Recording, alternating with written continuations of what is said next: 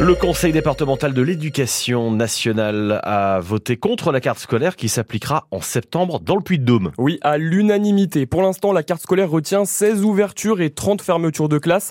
37 étaient initialement envisagées par euh, l'inspecteur d'académie. Si certaines écoles sont encore dans l'incertitude, comme Champais ou le regroupement pédagogique intercommunal Saint-Angèle-Vitrac, d'autres sauvent leur classe, comme à Saint-Étienne-sur-Usson, rendu célèbre par le documentaire Être et avoir il y a plus de 20 ans. On en a beaucoup parlé médiatiquement ces derniers jours. L'une des deux classes de l'école était menacée de fermeture parce qu'il ne manquait qu'un seul élève. Alors forcément, ce soir, le maire Lionel Chanimbo est satisfait de cette nouvelle.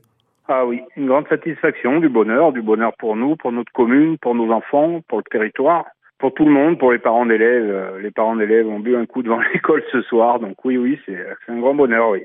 Qu'est-ce qui a fait que cette classe a été euh, maintenue? Bah, je pense qu'ils nous ont écouté un peu. Après, on a eu des nouvelles inscriptions. Entre les chiffres qu'ils avaient et puis les chiffres que nous, maintenant, on a, les effectifs ont évolué. Donc, euh, ça a certainement dû aider à la, au maintien de la classe. Je pense qu'on a été écouté un peu, oui. Donc c'est un maire heureux qui va déjà se projeter ah, pour la rentrée prochaine. C'est un, maire très heureux qui va qui va aller euh, se reposer euh, dans pas très longtemps. Ça fait 15 jours ou voire 3 semaines qu'on dort pas beaucoup parce qu'on est pris là-dedans. Maintenant, on va profiter de l'accalmie pour se reposer un peu. Et concernant Champais et Saint-Angèle-Vitrac, la décision devrait normalement intervenir avant la fin du mois de février. Dans l'actualité également, il devrait y avoir seulement deux allers-retours entre Clermont et Paris demain en raison de la grève des contrôleurs SNCF. L'opérateur ferroviaire prévient que la circulation des trains sera fortement perturbée et ce dès ce soir 20h. Seul un TGV Inouï sur deux et un Ouigo sur deux circuleront vendredi, samedi et dimanche en France. La SNCF assure que les trains annulés seront remboursés.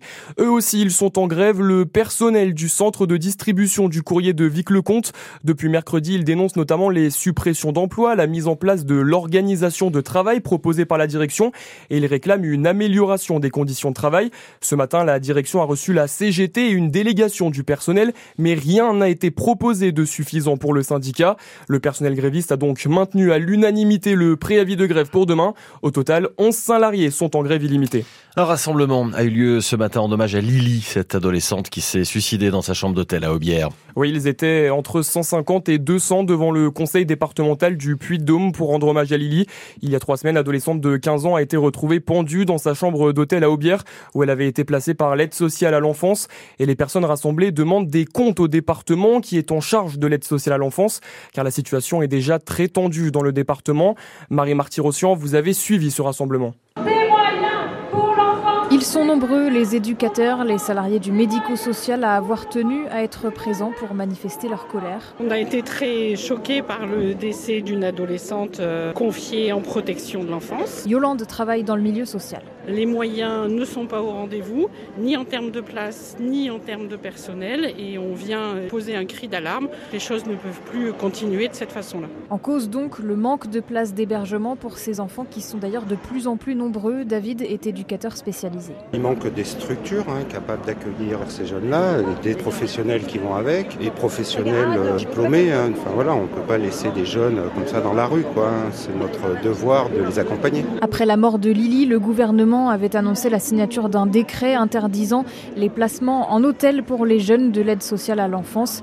Marianne Maximi, députée LFI du Puy-de-Dôme. Le décret n'est toujours pas publié, donc la loi n'est toujours pas appliquée. Donc ça, c'est un vrai mensonge qu'il faut dénoncer. Il faut prendre en compte l'urgence de la situation en donnant des moyens supplémentaires et en faisant un vrai plan d'urgence pour la protection de l'enfance. Interpellé, le département répète que l'aide à l'enfance est l'une de ses priorités avec un objectif affiché, la création de 250 places d'hébergement supplémentaires dans les prochains mois dans le Puy-de-Dôme.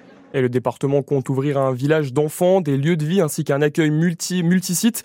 On en reparle demain à 7h45 avec notre invité Lionel Chauvin, le président du conseil départemental. Le ministre de l'économie Bruno Le Maire sera dans le Puy-de-Dôme demain. Oui, un déplacement consacré à l'industrie verte et à l'économie circulaire. Le ministre s'entretiendra d'abord avec Florent Ménégo, le directeur général de Michelin. Il ira ensuite visiter le site industriel de l'entreprise clermontoise Carbio situé à Catarou. Créée en 2011, l'entreprise est spécialisée dans le biorecyclage de matières plastiques utilisées pour la fabrication de bouteilles pour boissons. Et puis un mot de rugby, une mauvaise nouvelle est tombée pour l'ASM. Le pilier gauche Étienne Falgou va être écarté des terrains pendant plusieurs mois. Il s'est blessé à l'entraînement en début de semaine et souffre d'une rupture totale du biceps du bras gauche. Opéré aujourd'hui, son indisponibilité est estimée à trois mois. Un retour à la compétition est donc espéré au milieu du mois de mai pour le vice-capitaine des jaunes et bleus. Et puis en foot, Kylian Mbappé a annoncé aujourd'hui aux dirigeants du PSG son intention de quitter le club de la capitale à l'issue de la saison. Le capitaine de l'équipe de France, arrivé en 2017 à Paris en provenance de Monaco, avait prolongé jusqu'en 2024, mais il a refusé l'été dernier d'activer une clause lui permettant de rester une année supplémentaire au PSG.